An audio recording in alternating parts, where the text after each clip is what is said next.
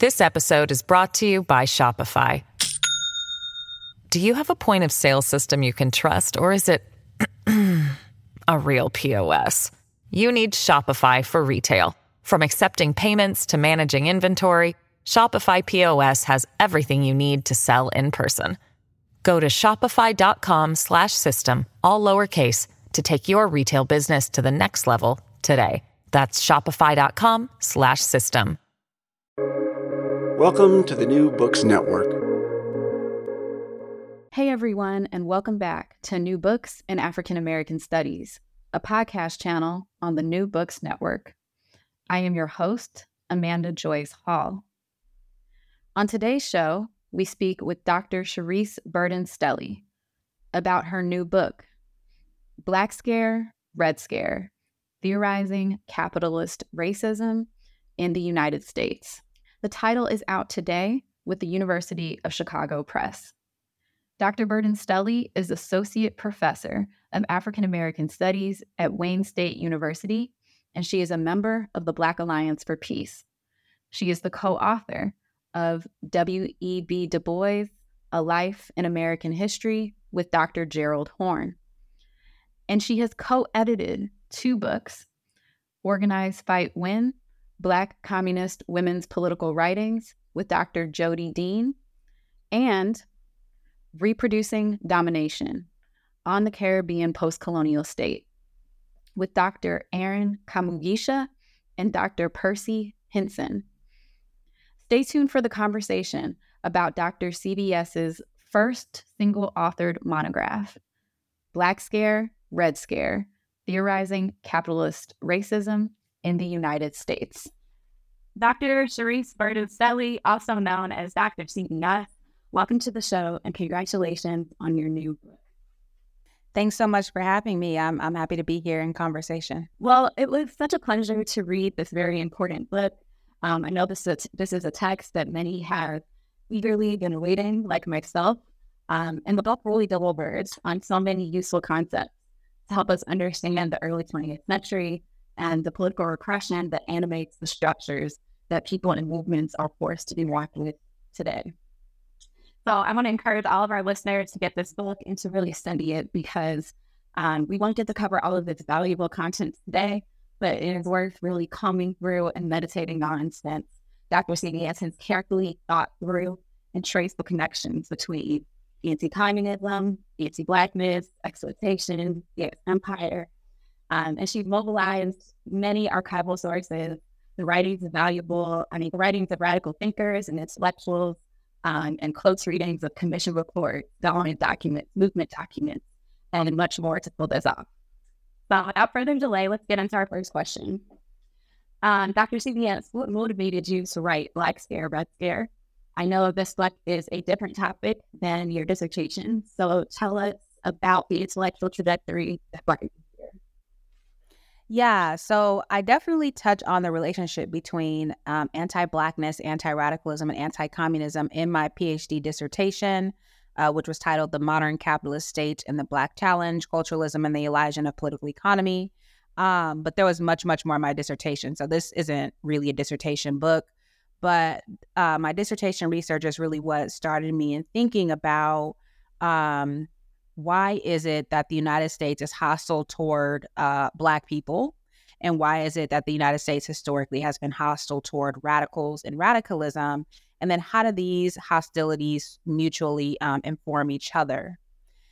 And so, um, in that, again, in my dissertation, I was looking at sort of anti Blackness and anti uh, communism. And so that kind of developed into these concepts of the Black Scare and the Red Scare, reading books like Gerald Horne's Black Liberation, uh, Red Scare, and Ben Davis and the Communist Party, some works by Robbie Lieberman, um, Ellen Schrecker, etc. And what I found in those texts is that either the Red Scare was was theorized really well, and in the context of Gerald Horne, he mentions the Black Scare and talks about um, the ways that um, anti-communism was used, especially after 1954, to really continue anti-black racial oppression and to discipline the struggle for civil rights. But he doesn't really develop the concept of Black Scare, and so I thought, um, you know, I can continue on. Um, his interrogation, along with, with uh, other scholars, of this connection between um, Black oppression and um, radical repression, um, but then give it a sort of, you know, some conceptual meat, and then to really kind of delve deeply into what that looks like in between um, World War One and the early Cold War. Um, I was also interested in how radical blackness um, brings together like those two scares. It brings together um, again the U.S. hostility toward Black folks and toward radicals to kind of create this uh, ultimate uh, um, scepter, uh, excuse me, ultimate specter of destabilization. And so uh, those are some of the kind of issues and and thinking that animated my interest in, in writing about this topic. Excellent.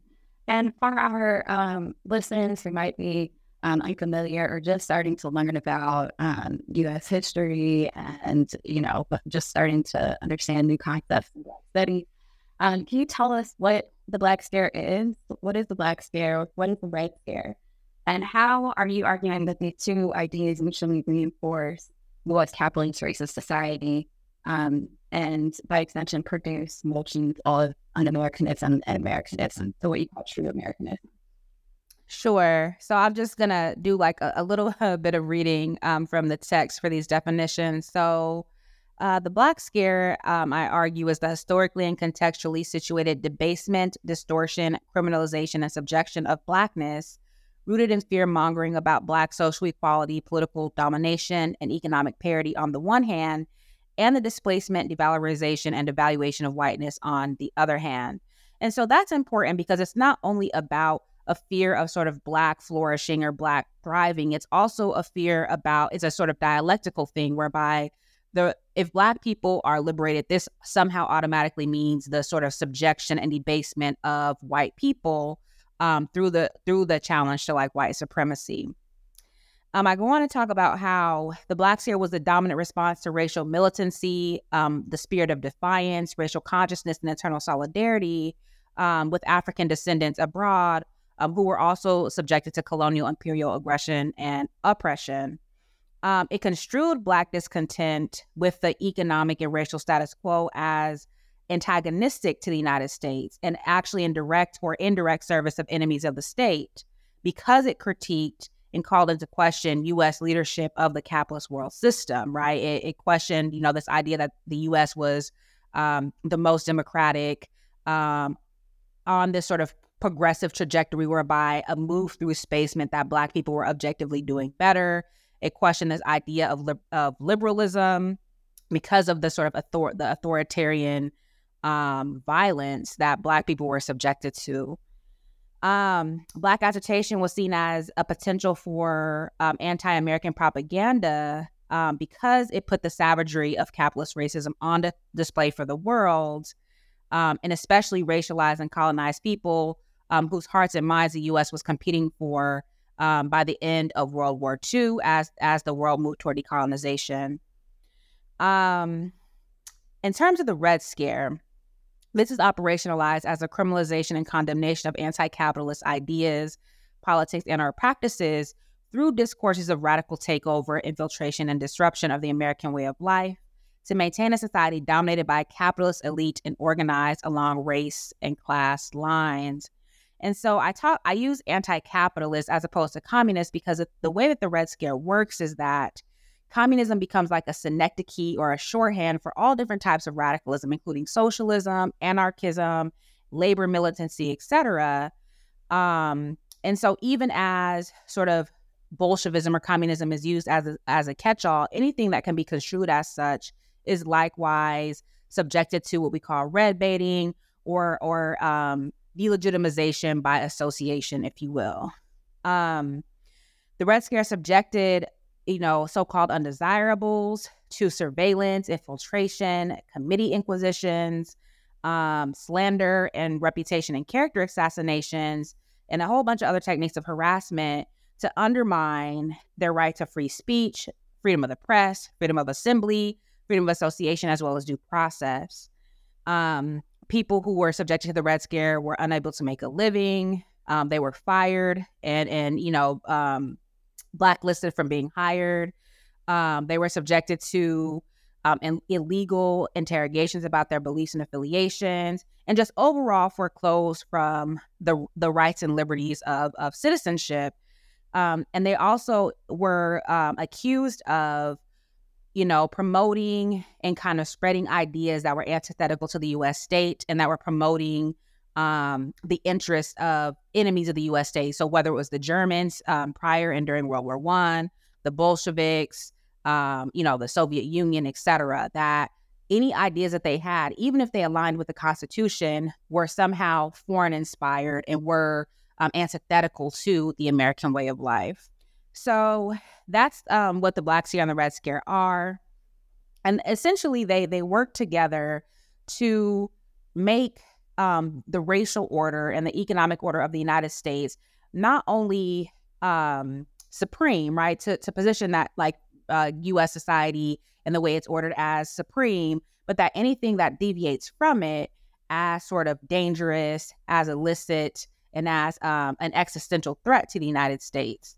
And so it's um, a combination of discursive practice, of ideology, but as well as um, um material relationships that position those who who seek to organize their economies or organize their societies in a way that the United States deems anathema as sort of dangers and threats. And this is where this idea of un Americanism um, versus a true American comes into play. Um, thank you for that answer. What um, is the relationship um, I guess, and this is moving to our next question. Um, what is the relationship of Blackness to um, uh, what you call structural location? Or you, you encourage us to see Blackness as a type of structural location um, because it will eliminate the relationship between Blackness and super profit.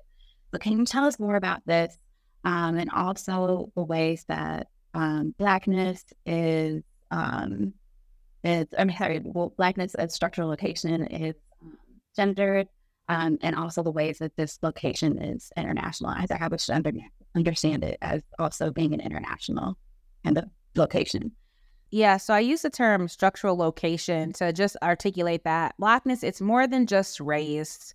It's not reducible to a class position, even though it is constituted by class, both its own intraracial um, class dynamic as well as you know black people are overwhelmingly part of the working class. We're the most you know fully proletarianized um, worker uh, we're, we're a race of workers if you will um, especially during the time period that i am looking at. And then it's not caste. So there's this whole you know there's been a re-emergence of the scholarship of of black of, of the racial um, the racial realities of the united states as caste. And so it's not that. And so i try to describe how blackness is a is an economic relationship. It's also a set of discursive and um, narrative practices that both position black people in a, a sub-proletarianized position within the context of the united states but then that also um, has a whole array of, of legal discursive and ideological techniques to then um, obfuscate that position but then to also rationalize it and so um, I talk about um, how Black women's structural location is very emblematic of this, especially because of the way that um, they are a really captive class of both cheap and surplus labor because of the ways that they're kind of reduced to domestic service for much of the 20th century and locked out of most key industries outside of service. And this means not only that they have the lowest wages, the worst working conditions, um, the most sort of contingent and transient labor, and and are the most sort of unprotected class of laborers, but also that there's a whole set of social relations that emanate from understanding Black women as like constitutively the servant of others. And this is also um, you know, compounded by the fact that black women are predominantly not only domestic workers, but also like farm laborers or or sharecroppers. But that whatever work it is that black women do, um, it's always the sort of most um, degraded form of labor. Um, alongside this, because of the type of work that black women do, they tend to be foreclosed from labor protections. And so, for example, during like the Great Depression, um, during the uh, when the National Recovery Administration was um, establishing policies to help you know um, workers who were suffering during this time. Black women were often overlooked, or it was you know it was argued that Black women didn't need um, wages that were on par with white women or with other white workers or any other workers at all, because historically they had subsisted on less. And so, because their households required less money, they didn't need to make as much wages as everybody else. And so, this makes Black, you know, the Black woman a source of like devaluation and constantly sort of negotiating the terms of her immiseration because, um, you know, because her conditions are bad, she can operate on less. But because she's operating on less, her conditions are always bad, right?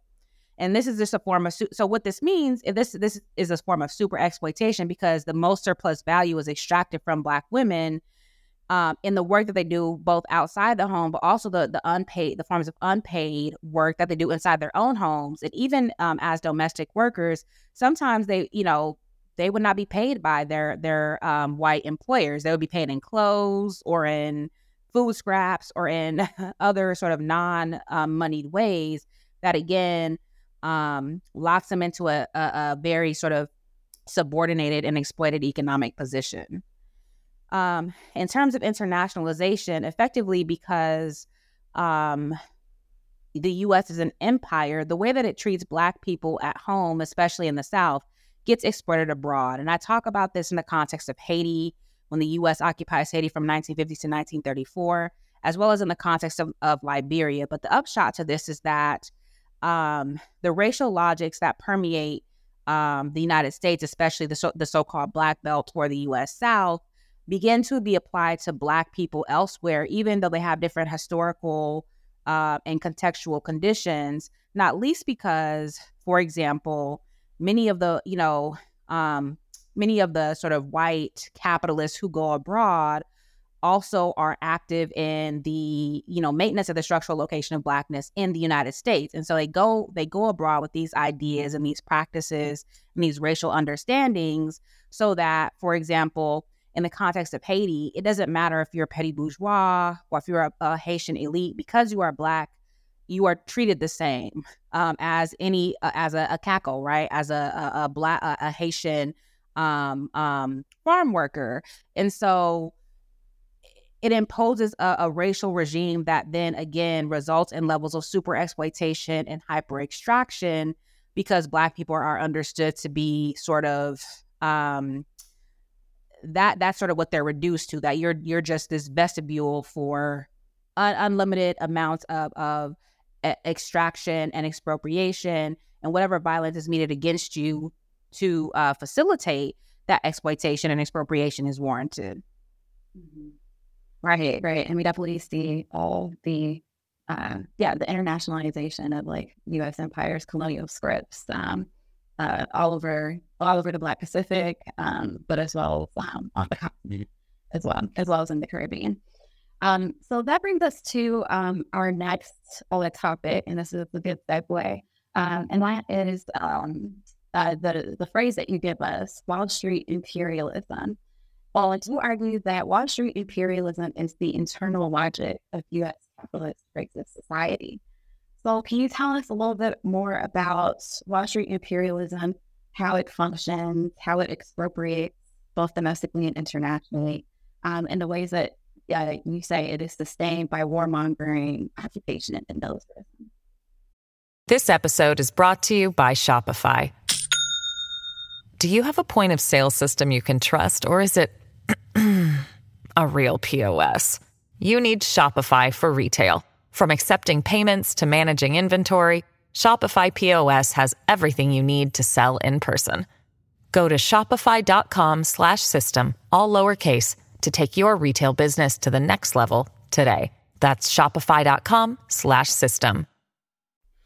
Yeah, so Wall Street imperialism was kind of the sort of most difficult or kind of complex thing to theorize, especially because I was trying to figure out, okay, what is capitalist racism and what is imperialism? And and you know, part of the function of even using Wall Street imperialism is to put that back like on the table because sometimes imperialism can be seen as like passe or it can be thought that the United States is not imperialist um, because it didn't have a formal empire. But part of what I wanted to argue with Wall Street imperialism is that this is an internal or domestic process as well as one that is that describes US practices abroad. And so I talk about like five functions of of Wall Street imperialism. The first is the consolidation of monopoly finance capital and its domination of, um, of all aspects of U.S. domestic and foreign policy through the partnership between like big business and U.S. government. And this terminology, Wall Street imperialism and big business, I get from like thinkers like Claudia Jones and William Patterson and um, Victor Perlo and sort of other uh, black or or um, other black radicals and and just kind of radicals in general. Um, anyway, the second function is to structure the unequal relationship between the U.S. North and South, with the Negro question as sort of a as a fulcrum. And so, essentially, what that means is that, um, you know, the the way that the North um, related to the South was in an imperial fashion, including, you know, at the at the um, beginning of the 20th century, Southern farmers would re- refer to like Northern investment as foreign investment, right? Um, and then uh, the third function of, sorry, I lost my spot. Oh, okay. sorry, can you just edit that out? Okay. Um, so anyway, the, th- the third function um, was to induce what I say to induce the national character of the structural location of blackness. And what that simply means is that black people in the South suffered national oppression. It wasn't just discrimination. It wasn't just um, you know, it wasn't just sort of um, exclusion. It was it what how they were treated was uh, amounted to to national oppression, or the or was similar to the ways that those in the colonized world were treated. The fourth function of Wall Street imperialism was to entangle expropriation and racial domination abroad, and fifth, to employ war, warmongering, and militarism as principal uh, tools of accumulation. Um, what's important here is that U.S. U.S. Um, imperialism started in, uh, internally through things like the dispossession of the indigenous, um, you know, the um, accumulation of land and capital, um, and the merger of banking and industrial capital, especially in the second decade of the 20th century, um, whereby, for example, the, uh, by the mid 1930s, it was eight groups of, of finance capital controlled 60% of industry, right, from transportation to public utilities um, to banking even though there was ostensibly antitrust laws, right? And so this represents that reality of Wall Street imperialism. And then that internal expansion and accumulation meant that the United States or that that these sort of um, that big business, right? Wall Street imperialists needed to expand abroad um, because they needed uh, investments for uh, and, and a sort of ever widening uh, sphere of foreign commerce through which to sort of invest that capital. Um, and so, to make a short story long, Wall Street imperialism is an internal and external process. And war and warmongering relate to this because it's kind of like a carrot and a stick. The carrot is the investment, or what's what's sometimes called dollar diplomacy. The stick is um, the gunboat, right? The stick is the threat of invasion, um, the threat of toppling your government, um, the threat of of waging war on your country for resources, for access to markets, um, for for the purpose of economic domination. And so, um, war and the threat of war are always that's the sort of what more often than not forces a country or compels a, a country to capitulate to U.S. Um, you know, to U.S. Um, domination is this threat of intervention that is always a, a sort of um, um, pretext or or underwrites the the economic or financial relationships the U.S. has, especially with racialized countries. Um, well, I, I really enjoyed um, the chapters on Wall Street imperialism, and I found that, um, yeah, I found that this concept um, is really significant for um, kind of like I think a lot in the literature we talk about like U.S. empire as soft power. Um, U.S. empire is like exporting culture and exporting um, exporting, uh, just like expanding markets. But what this, what, what your concept actually does is show the marriage between those processes, the consolidation of capital, and the coercive environment through which um, U.S. empire and, and exploitative means that the U.S. empire kind of like installs in new places. So I'm definitely eager to see what scholars in the future do with this concept and um, potentially reading about, you know, Wall imperialism um, in different uh, places all around the world as um, as people uh, begin to kind of like study um, U.S. empire through this lens. So the next um, the next thing I want to talk about is or ask you about is um, you know, one of the things I really respect about uh, the way that you think is your um, is your kind of like insistence and precision and your insistence on nuance and the rigorous perspective that you bring to ideas that have been circulating within Black studies for a long time, especially when it comes to terminology and the language that we use to describe social conditions, level of oppression, um, and so on. So, with that, how should we think of radical blackness as different from black radicalism um, within your within your book? And then similarly, how should we think of racial capitalism as different from capitalist racism? Yeah, and so I think it's interesting. Like, so I think Cedric Robinson's work is sort of relevant to both of these responses because um, I think that the way most people know about what's called the Black radical tradition as well as racial capitalism comes from Cedric Robinson's book, Black Marxism, but specifically Robin Kelley's sort of um, introduction to, or new kind of introduction to, or, or, I guess it's a preface to the 2000 version of Black Marxism, and then its subsequent republication in 2020 with an, an updated sort of um, intervention from Robin Kelley. So, you know, and and then there's you know the other genealogy of course of of, of racial capitalism is the south african um the south african sort of enunciation of that by people like Legassick and um Alexander Neville and Bernard Magubane and uh, you know I'm I'm I'm indebted to Peter James Hudson for um, his writings on the South African tradition of racial capitalism. Um, that's how I came to learn about it. But to me, so for me, um, what's significant about um, Cedric Robinson's iteration of racial capitalism is essentially his idea that sort of racialism um, in its modern form kind of precedes the, the the spread of the capitalist world economy and kind of has its origins in feudalism. Um, and so I don't necessarily share that perspective of racial capitalism. My perspective is that the capitalist mode of production and the, the inauguration of the capitalist world system as such has particular iterations of specifically anti-black racialization that are unique to capitalism proper. Hence, I use the term capitalist racism. Um, and so it's it's thinking alongside Robinson and, and sort of some of the ways that he understands racial capitalism, specifically the imbrication of, of racial hierarchy and and um, economic um, exploitation. But for me, looking at the capitalist system as such, specifically U.S. hegemony in the capitalist world system, um, is important, and thus I use capitalist racism and and you know U.S. capitalist racist society um, in reference to the United States. In terms of Black radicalism versus radical Blackness, again, this has to do with my emphasis on um, capitalism or specifically anti-capitalism. So for Robinson, you know, the Black radical tradition also encompasses a sort of met- metaphysical, cosmological, um, you know, cultural types of of practices of resistance, especially emanating from like, you know, slave rebellions and marronage onward.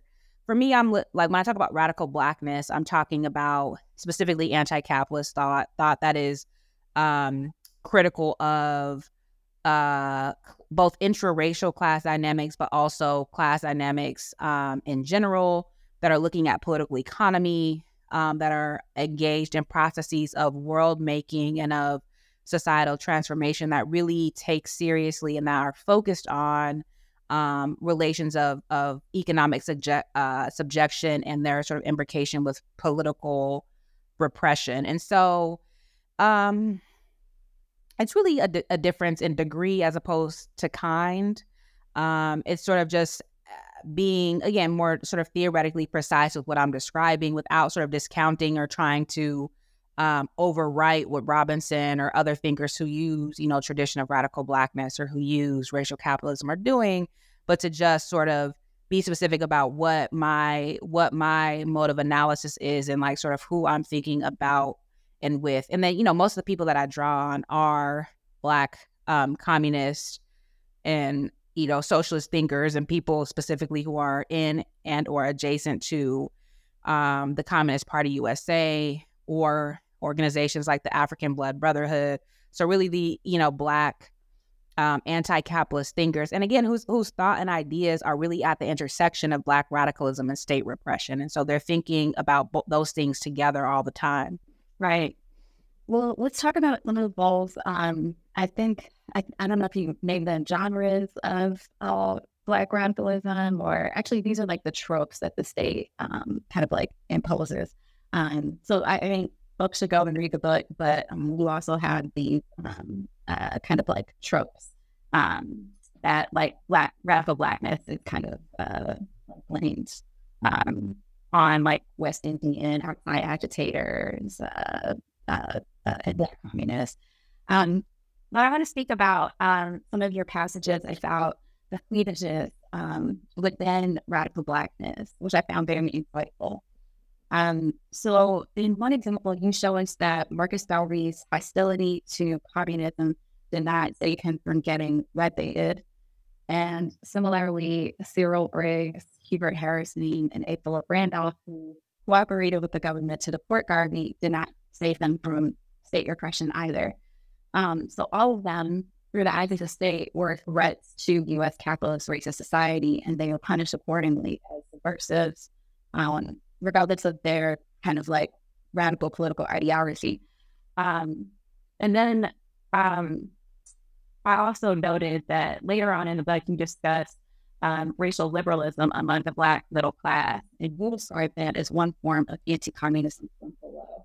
Um, so I wanted you to just kind of tell us about how fissures within bottom-up movement you're seeking to challenge U.S. capitalist racist society actually did the opposite assisted or fortified what you called easy communist governance and the larger of subversive political tradition. Yeah, so you know, part of what I was trying to convey there. So, so this is the this is the thing about the imbrication of the Black Scare and the Red Scare that both are um, used to undermine struggles that challenge like the pedagogy of the U.S. state. So that includes Black liberation, Black self determination, you know, Black nationalisms, as well as anti-capitalist movements like socialism or communism or, or anarchism, and that they're understood as parallel and often sort of the same types of things. So, for example, Marcus Garvey becomes increasingly anti-communist after 1921. Prior to that, he has spoken like um, positively, for example, about Lenin and about the Bolshevik Revolution. But after 1921, because of a series of things that happened to him personally, um, according to Bobby Hill, um, who's one of the sort of foremost Garvey scholars, um, namely that you know J. Edgar Hoover tried to prevent Garvey from getting back into the country when he he went on um, an international tour to sell some shares for the Black Star Line, and and um, Hoover worked like assiduously to prevent him from being able to re-enter the United States. Um, Garvey ultimately was able to re-enter. His lawyer ended up greasing some palms. He was able to come back, but then after that experience and realizing, you know the vitriol with which he was treated by Hoover, he sort of tried to curry favor by taking a, a sort of rightward turn and and being more outwardly and vehemently anti-communist in in his uh, his his rhetoric and his approach. Um, but when you know when the first black um, agents of the Bureau of Investigation were hired, they were hired to infiltrate uh, both the UNIA and the African Blood Brotherhood, and you know, they claimed over and over that there was Bolshevik influence within the Garvey movement. That um, you know that the UNIA was full of of West Indians who were uh, who believed in you know the communist or socialist line, who were who were uh, susceptible to to the Bolshevik line, and so there was you know they were red baiting the Garvey movement um, and trying to sort of construct like communist dangers that were embedded within the, the Garvey movement, even though Garvey was an anti-communist. And Gar, you know, and, and some of Garvey's hostility toward communism were, um, they had to do with organizing. So there was a way that members of the Communist Party did seek to infiltrate the UNIA and to siphon off members of the, of, you know, the the black workers who were part of the UNIA and bring them into the Communist Party. And so Garvey was very hostile towards that. Um, that sort of in part accounted for his falling out with people like Cyril Briggs. Um, and so he had sort of legitimate gripes with the Communist Party, but then his sort of championing of the the repression of the Communist Party and his sort of discrediting of communism in general or Marxism really touted the State Department lines. And ultimately, that very logic that he was using to condemn communism was used to condemn him, and he was ultimately deported. So he that did not make him exempted, um, you know, exempt from from that that um, anti um, anti radical repression. And then with people like uh, you know Briggs and Hubert Harrison and A. Philip Randolph were sort of different stripes of radicals who did who were involved in, for example, like the Garvey Must Go campaign, or who worked who literally worked with like government agents to have um, Garvey deported. The African Blood Brotherhood was still infiltrated and was still targeted by the government. Um, as was Hubert Harrison, as was A. Philip Randolph's um, March on Washington movement later on, and um, after this period, right, two decades later in 1943. Um, prior to that, A. Philip Randolph was still uh, was still seen as one of the most dangerous radicals, as was his newspaper he edited with Chandler, Chandler Owen, the Messenger. So again, being sort of anti-Garvey didn't help them at all because they because like Garvey, people like Randolph and and, and Harrison and Briggs still believed in black self-determination. You know, they still believed in in black right to self-defense. They still believed in um, you know, black that black people um should enjoy economic and political autonomy, all of which were, you know, vectors of destabilization, all of which were considered subversive modes of thought that were akin to whatever Garvey thought. And so um that sort of those political antagonisms between these these different sides ultimately served to strengthen or or just to to reproduce um, state repression as opposed to sort of challenge it. So nobody was exempted because they all were seen as subversives. Um, in terms of co- uh, of racial liberals, um, I read about them in the context of like um, the civil rights movement. So you know, racial liberals, the thing about the black scare and the red scare is that it puts black people in a bind that it, and, and so one option that they choose is that to use the red scare to try to undermine the black scare. That is to say they challenge um, anti-black um, racial oppression by sort of promoting the anti-radical aspects of the state by saying you know civil rights is not communist. In fact we are against the communists. We are americans. We are patriots we believe in capitalism, um, but we don't believe in racial terrorism. And so the way that they're able to make a case for racial terrorism is by doubling down on the aspects of the Red Scare and of, of anti radicalism that allow them to sort of try to separate their program of of um, racial equality from that articulated by the communists. But again, because there is some overlap between because the communists believe in racial equality you're those anybody who believes in racial equality can be red baited. Um, because the communist believes that you know black people should enjoy the full rights of the Constitution, and because you know um, the communists organize interracially, any sort of interracial forms of organizing can be red baited as communist. And so, what what tends to happen is that even when the anti-communist line, well, number one, taking the anti-communist line is effective in some cases, but the the victories and the gains are um, anemic, right? Because ultimately, you need econ- you need um, economic democracy. Ultimately, you need um, a, a, economic system in which Black people are not super exploited. And if you advocate that type of system, you're going to be called a communist because that is, in, in fact, socialism, right? Um, on the other hand, again, taking taking this old, this hyper patriotic or this Americanist, this true American line is not really going to save you because Black people are always already suspect, right? They're already considered to be prone to subversion. They're also um, automatically um, considered to be sort of primed for foreign influence. And because the things that Black people are struggling for, i.e., a collapse of, of racial hierarchy, is a central p- pillar of the United States.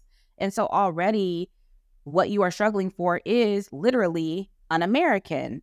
Even though this is something that's codified in the Constitution, because racial hierarchy is central to accumulation and is central to the the sort of the social ordering of the United States, to challenge that is to subvert the status quo.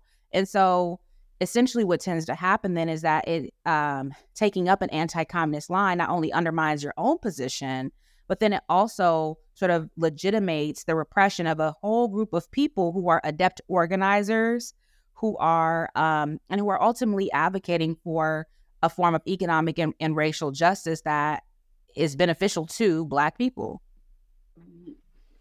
um, right and so i want to um, like we're gonna we're moving towards our last question. This is our last question, and so I want us to take um, some of the ideas that we talked about earlier on, um, and for you to tell us about how um, the Black Scare, the Red Scare, um, and the Black Scare, Red Scare wrongs array, and how we should think about um, this early uh, 20th century moment uh, that you focus on um, as kind of constructing the architecture of um, that like Americanism, the counter-subversive political tradition. Um, how should we think about that um, as it relates to later Cold War repression and maybe forward to the 21st century war on terror?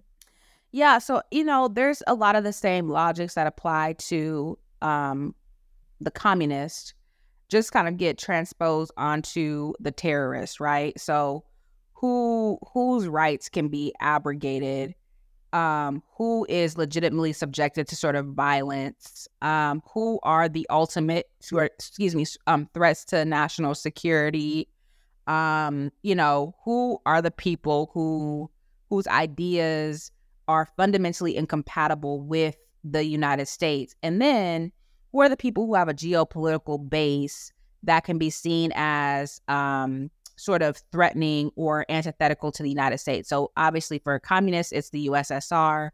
For um, you know, so-called um, terrorists, it's the Middle East, right?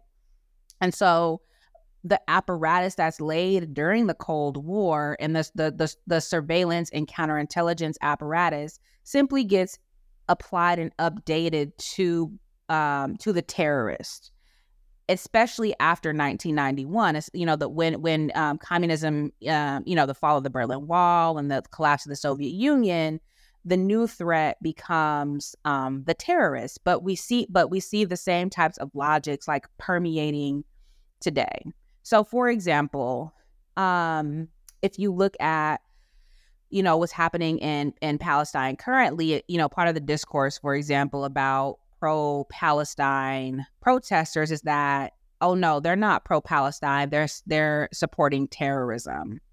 And that is akin to, you know, folks who advocated economic redistribution or who advocated civil rights. It's like, no, they're not promoting civil rights. They are either communist or fellow travelers. So it's a way to use this sort of ultimate specter of destabilization to criminalize and delegitimize what are effectively sort of um, forms of organizing or forms of protest or forms of belief that are not actually illegal, that are supposed to be protected by the Constitution, but because they're being articulated by or they're being constructed as adjacent to or or an articulation of the communists on the one hand or the terrorists on the other, they are they become effectively unprotected, right? And so persons who are labeled in this way, they're denied freedom of speech, they're denied freedom of association, they're denied freedom of the press and freedom of assembly. And so um that um focus on constructing sort of others from without and connecting them to, to others from within that is say that logic of, of sort of anti-communism we can see operating in many, many ways today. You know, even the discourses of, like, for example, outside agitator that I talk about um, in the period that I study, we heard, you know, these these um, this sort of rhetoric about outside agitators during 2020 that you know China was funding some of these 2020 uprisings, that there were outside agitators coming from elsewhere to to disrupt otherwise peaceful and orderly protests. And again, what's undergirding this is that you know Black people don't think for themselves, right? That black people are actually okay with their their debased material conditions. It's other people who come from elsewhere elsewhere and like rile up the Negroes, right? Um, even with the the Stop Cop City protests that are happening in Atlanta and in other parts of the country, we hear this outside agitator discourse that like it's not people in Atlanta proper, it's people coming from elsewhere to stir up trouble, right? So it can't possibly be that black people in Atlanta who are subjected to brutal police repression, who are the, the subjects of surveillance. It can't be that they don't want a multi million dollar police complex in their city. It can't be that they don't want police living in their communities surveilling them, right? It's that there's people, it has to be people coming from without. Likewise, with the Stop Cop City situation, you know, painting, um, you know, they, they, they, many of them have been charged um, as as domestic terrorists, right? And then in, in the book, you know, I talk about Angelo Herndon, how he was uh, indicted and then ultimately um, um, prosecuted under the insurrection law for interracial organizing. So anyway, we see many, many parallels between um, what's happening in between World War One and the early Cold War, and then what's happening um, um, today with a sort of new regime of of kind of red scare tactics and of political repression, especially in the context of war. Right, right. Absolutely. And even in the point of outside agitators, it's like, even when we look at the South African apartheid state, uh, the apartheid government would say similar things that, um, you know, they were fearful of African Americans coming into the country. They were fearful of, um, and that's why they, they blocked them. Um, they banned them some really um, any type of freedom fighters on the front line, on the front line state. Um, they were just fear, like everything was, um, uh, uh, like a hysteria around this idea of the outside agitator, but also that radicalism couldn't come from within the country, especially after they banged the ANC into PAC. Um, so it's a similar uh, strategy too. You see, like other regimes that are not actually like the U.S. regime, um, but uh, mobilizing um, against uh, radicals, um, especially Black radicals. So, um, Dr. Sini, um, it has been wonderful speaking with you, learning from you today. So I want to thank you for being on the show and for speaking with, speaking with us about your new book, Black Scare, Red Scare, Theorizing Capitalist Racism in the United States, which is out today with the University of Chicago Press. Thanks for having me.